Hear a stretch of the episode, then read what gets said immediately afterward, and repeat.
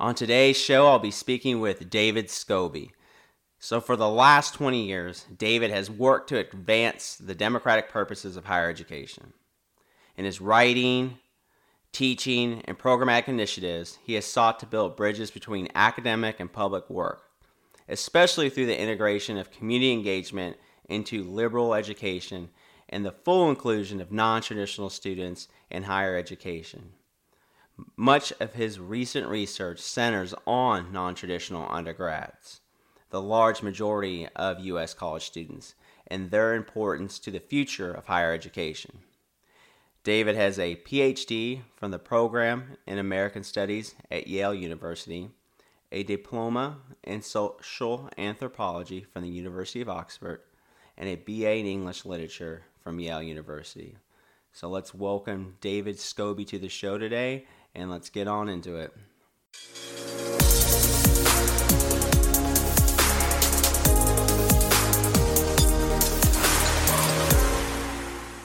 Welcome to Reboot Higher Ed. I'm here today with David Scobey. And David, uh, welcome to the show. Thanks for having me. It's a pleasure. Thanks for your time. Now, David, I know a lot of your focus, um, your in some of your past projects, has been working with non-traditional students.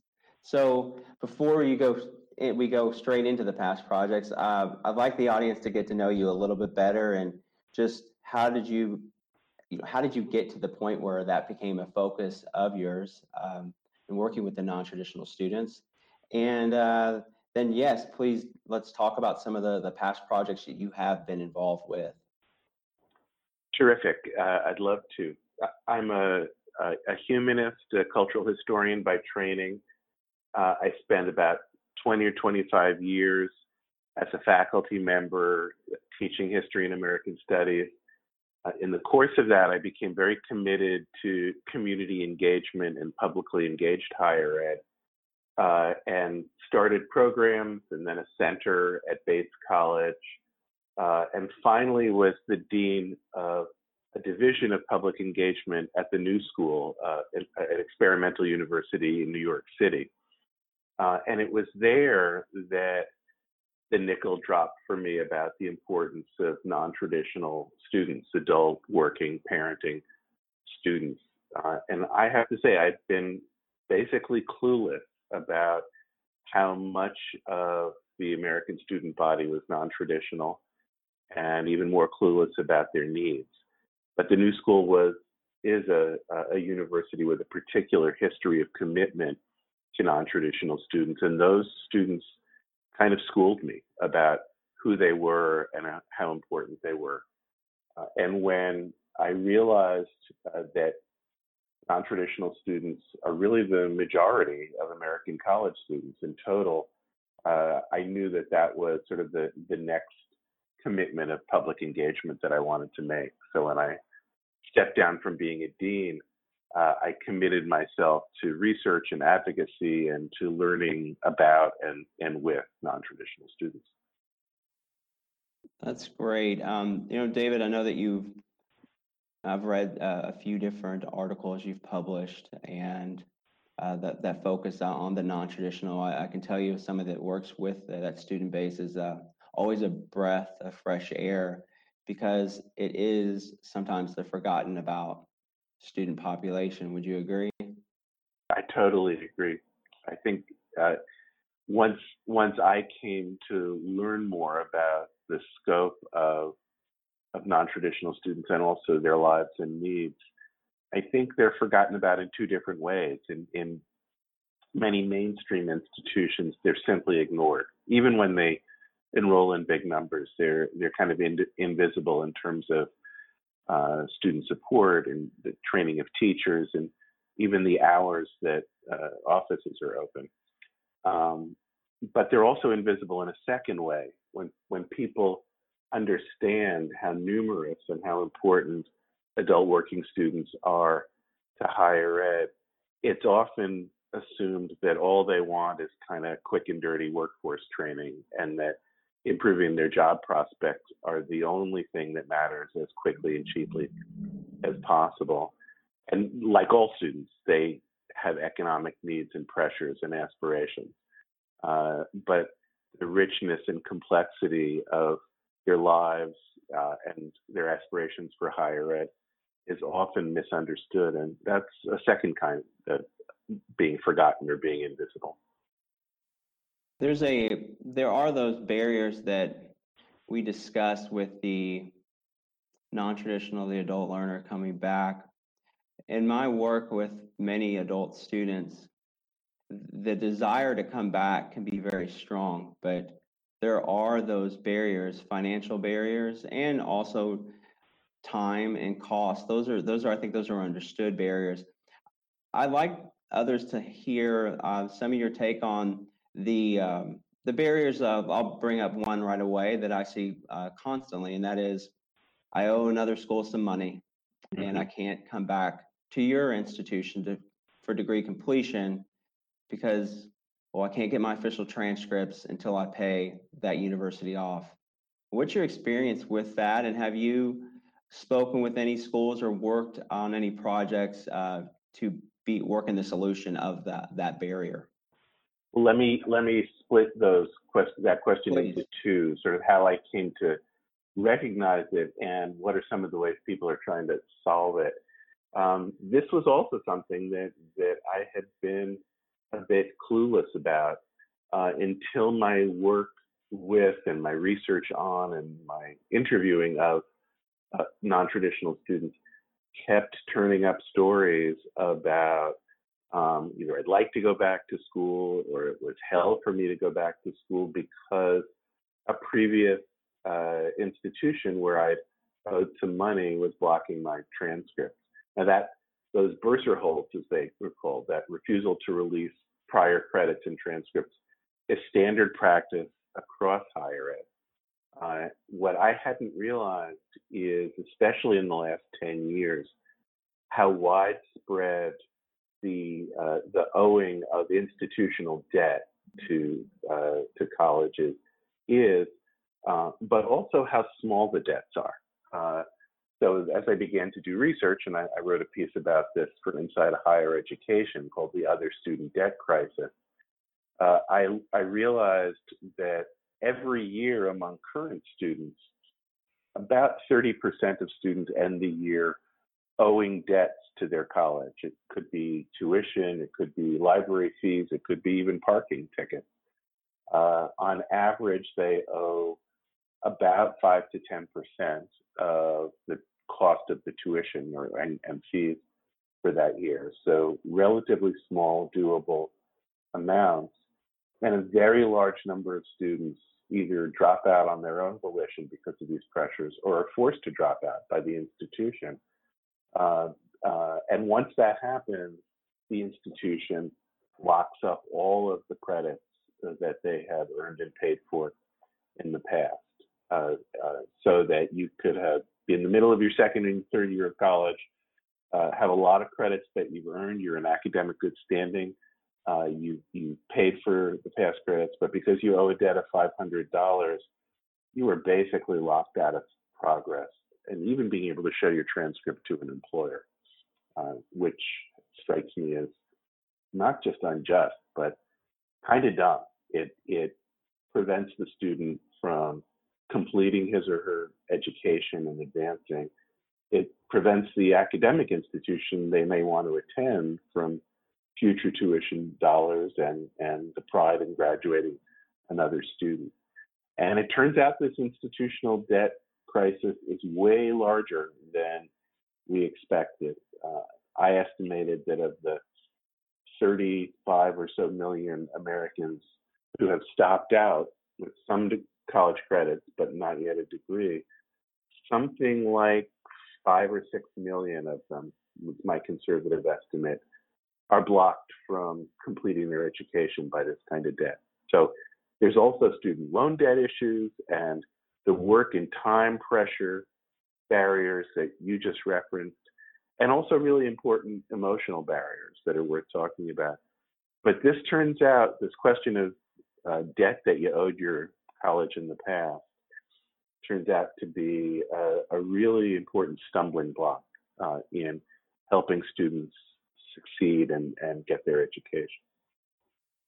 You know, one of the things that comes to mind when I, when I hear, hear hear you speak about this is there's there are there are many out there with the some college no degree that we have the in the adult category of students. Uh, is it with coming back when you're trying to get into another university?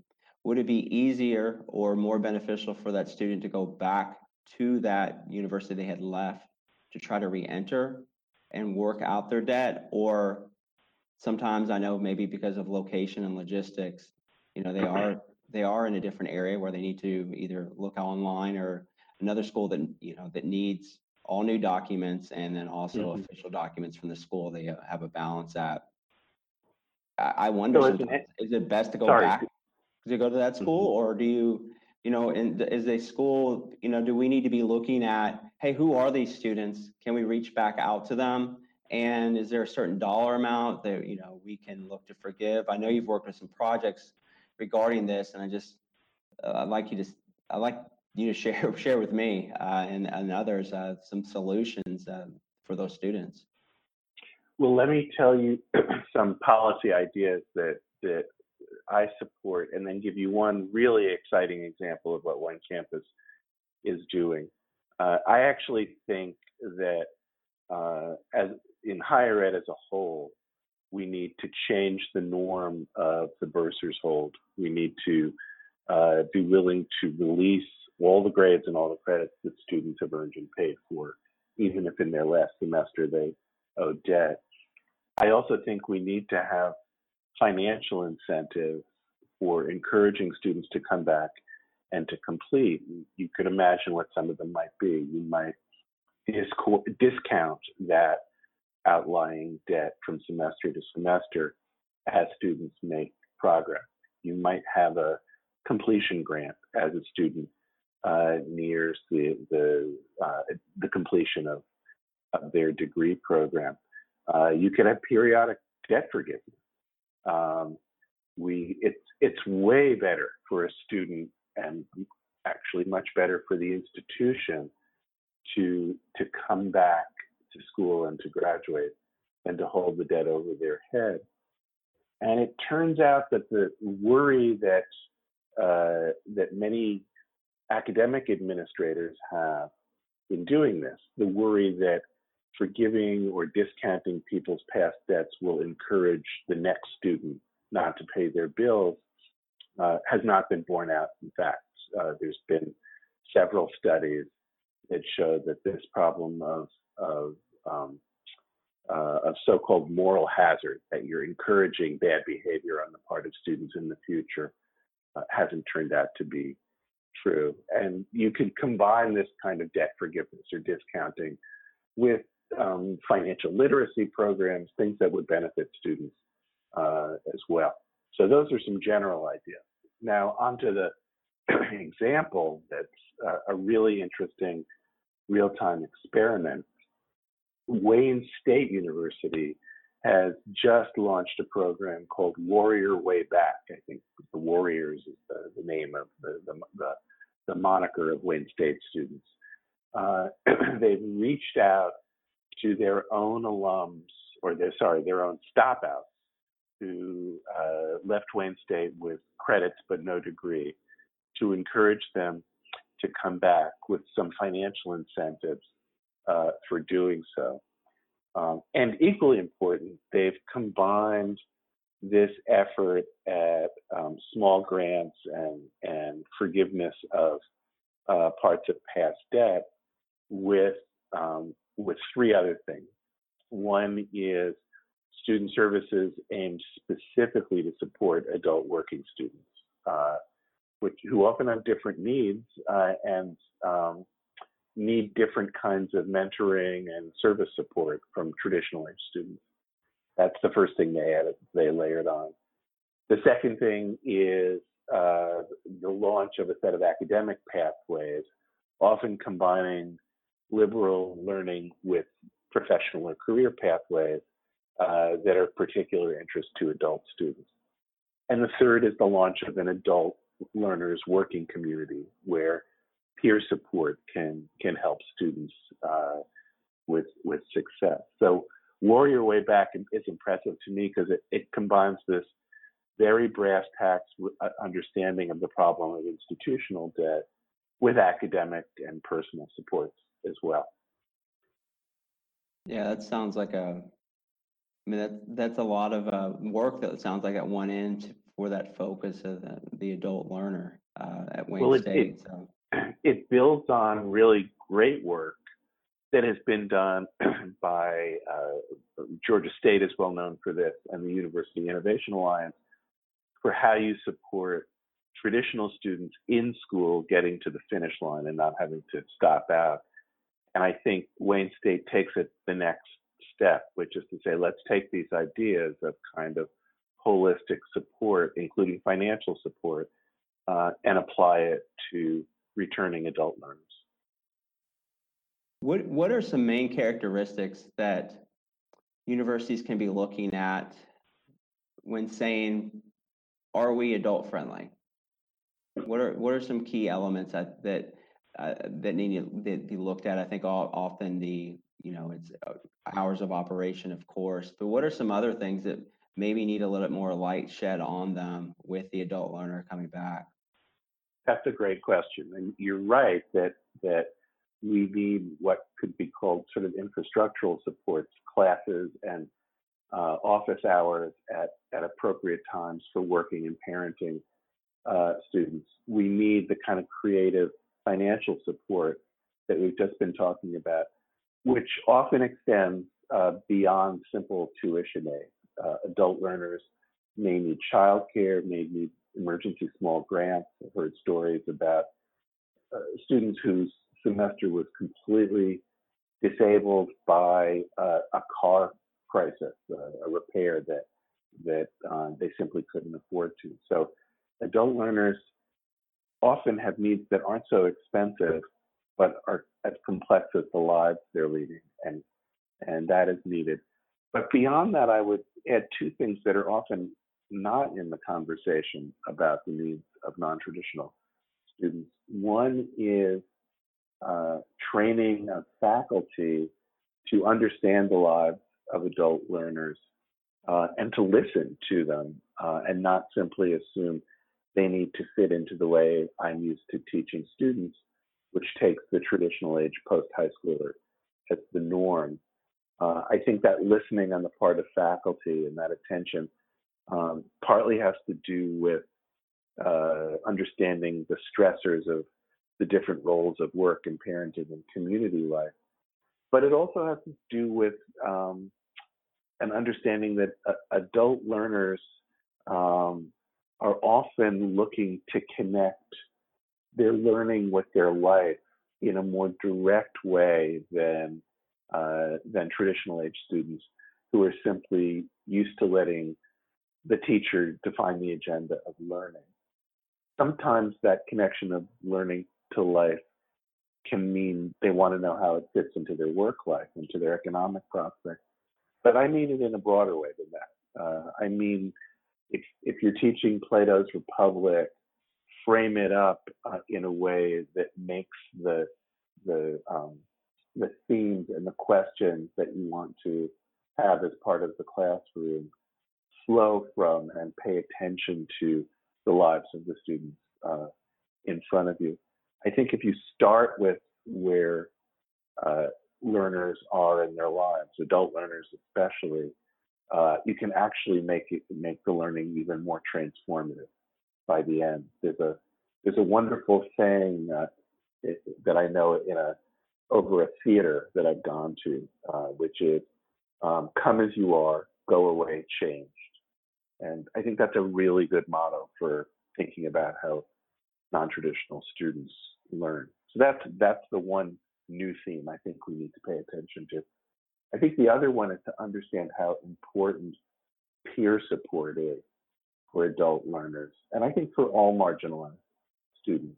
Uh, the, the adult serving programs that I know that are most vibrant and successful that graduate students, uh, you know, with 80 to 90 percent graduation rate do that because they build rituals and a, and a vibe in which students know each other and support each other and simply won't let each other fail. If someone doesn't show up for class because of that childcare crisis or the car repair, the other students in these programs will call them up and say, How can I help?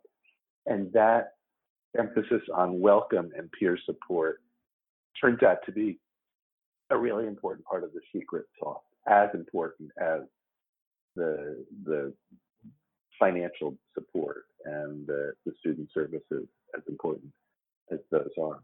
So I would say that that bundle of things, support, financial aid, but also teaching and learning that starts from the lives of these students but doesn't end there, and a culture and a climate of support, both from teachers and mentors, but also from peers. That peer support that you just uh, stated, it seems that to me it, that really hits home because one of the things that I have noticed in uh, some of my research and just working in the environment is adult students can enroll and begin in your university and fly completely under the radar of any type of retention alerts and infrastructure you have supporting mainly the traditional students. So that peer support is going to be a huge piece because sometimes you know they're forgotten about sometimes when we're looking at our um, just our overall culture, but also with the wraparound services after enrollment and once they begin uh, their courses. So I think that's a, a, a, big piece of it. You know, David, I, so I, I, go ahead. I'm so glad you reinforced that. I just want to second your second and and um, and add one more thought. Um, this is one of the reasons why online learning is a mixed blessing for uh, adult working students. And when some adult students, like all students, are great at the kind of self-starting and make your own way and make your own hours that uh, uh, much of online learning calls for. But if you're going to make online teaching and learning work for adult learners, you have to go the extra mile in setting up the kind of peer community that we're talking about. Uh, it can be done online, but it's way easier with face-to-face learning.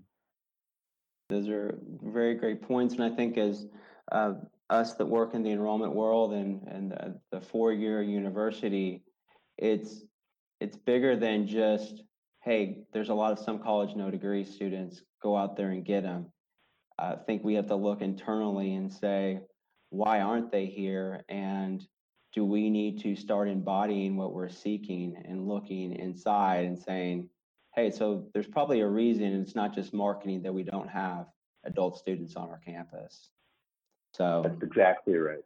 And we know from underserved traditional students, uh, first gen students, uh, students of color, that just access going out and finding and even warmly welcoming on orientation day those students isn't enough. You need to kind of redesign the experience to support their aspirations so that they succeed.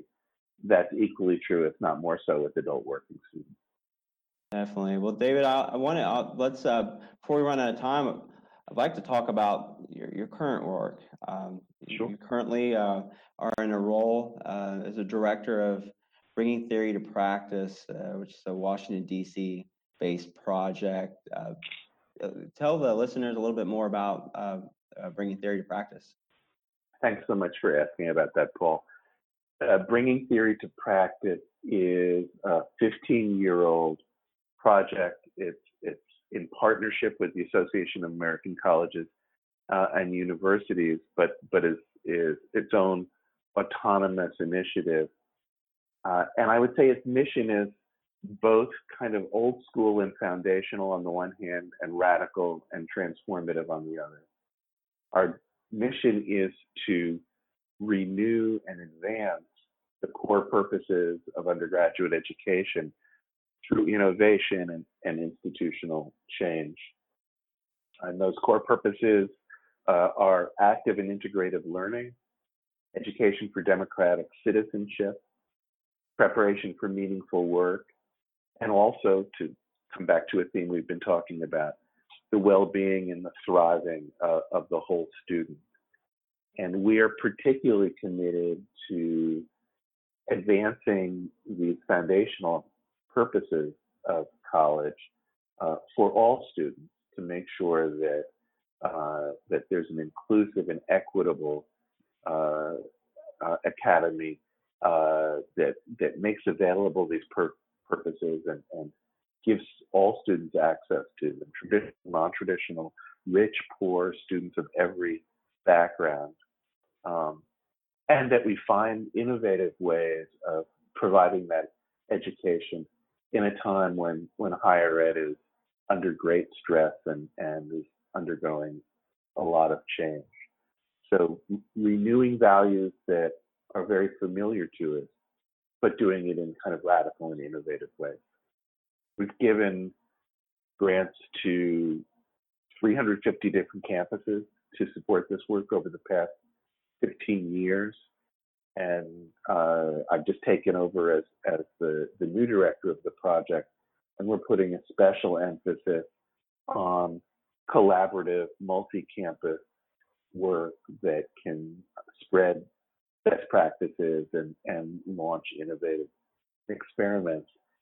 And just to tie it back to what we have been talking about, um, I would say that the project hasn't focused so much on adult non-traditional students. And one of the themes uh, that that I hope we will take on a, a project and bring theory to practice is what great, engaged, transformative education looks like for non-traditional learners. Well, it sounds like there's definitely more to come with uh, bringing theory to practice. It's a definitely a work in progress. Would you agree? I, I would. It, has got uh, a, a, strong uh, record of achievement in the, the first 15 years. Mm-hmm. But during that time, higher ed has changed a lot. So we're we're bringing to bear that commitment to core purposes to take on the new challenges and changes that, are royal in higher education. Yes, higher ed has changed a lot. The the world's changed a lot. But with yes. the non-traditional students, I think we always need that, you know, those re, uh, reminder dings that go off on our smartphones sometimes that need like a large one at every university to say, hey, when you're having these conversations about growth, change, building academic programs, uh, let's think about the community that we're looking to serve, the pathway here, and then what's the end result, uh, not just for the traditional students, uh, but for those non-traditional students as well. That little ding needs to go off in a lot of uh, uh some of the silos that might exist at uh, many universities. I totally agree, and and I'd add a second ding, which is when you have that conversation, and God bless you for having it make sure you start by asking non-traditional students themselves what they think of their lives and their needs and their aspirations. That's great, David. And thanks for being on the show today. I, I want to, the listeners to know if they want to learn more about bringing theory to practice and how they can get involved or support, uh, how could they how could they do that? Oh, thanks for asking. Um, come to our website at bt T-O-P, to P, dot org. Uh, sign up uh, to be part of our list serve. We have a lot of information that, that goes back to thousands of, of, of friends and allies and participants. And they should absolutely feel free to email me at scobey at bt to p, B-T-T-O-P dot org. That's thank you, David. And I will have that information as well as some links to some other topics we discussed um, and articles that and projects David has been involved in uh, the show notes. So David, uh, thank you again so much for your time and then also for your leadership in that walk that you're that you've been taking for quite a long time. I know a lot of listeners and myself greatly appreciate that. Thanks, Paul, and thanks for the podcast. It's really important. Thank you. And thank eh, you, everyone, for tuning in to Reboot Higher Ed and have a great rest of your day. I hope today's content was valuable to you. If so, I'd like to ask you to leave me a review because with your review, I will be able to rank higher in iTunes and reach more people. The more people my podcast can reach, the more energy I will be able to devote to creating great content for you and for future subscribers of Reboot Higher Ed. Thanks for tuning in today and have a great rest of your week.